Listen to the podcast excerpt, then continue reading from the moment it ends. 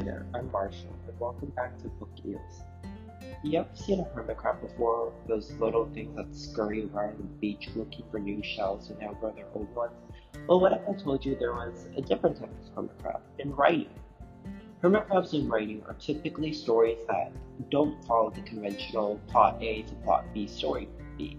Instead, it writes it itself in a different form, whether it be by the use of text message combos, audio recordings, or even emails.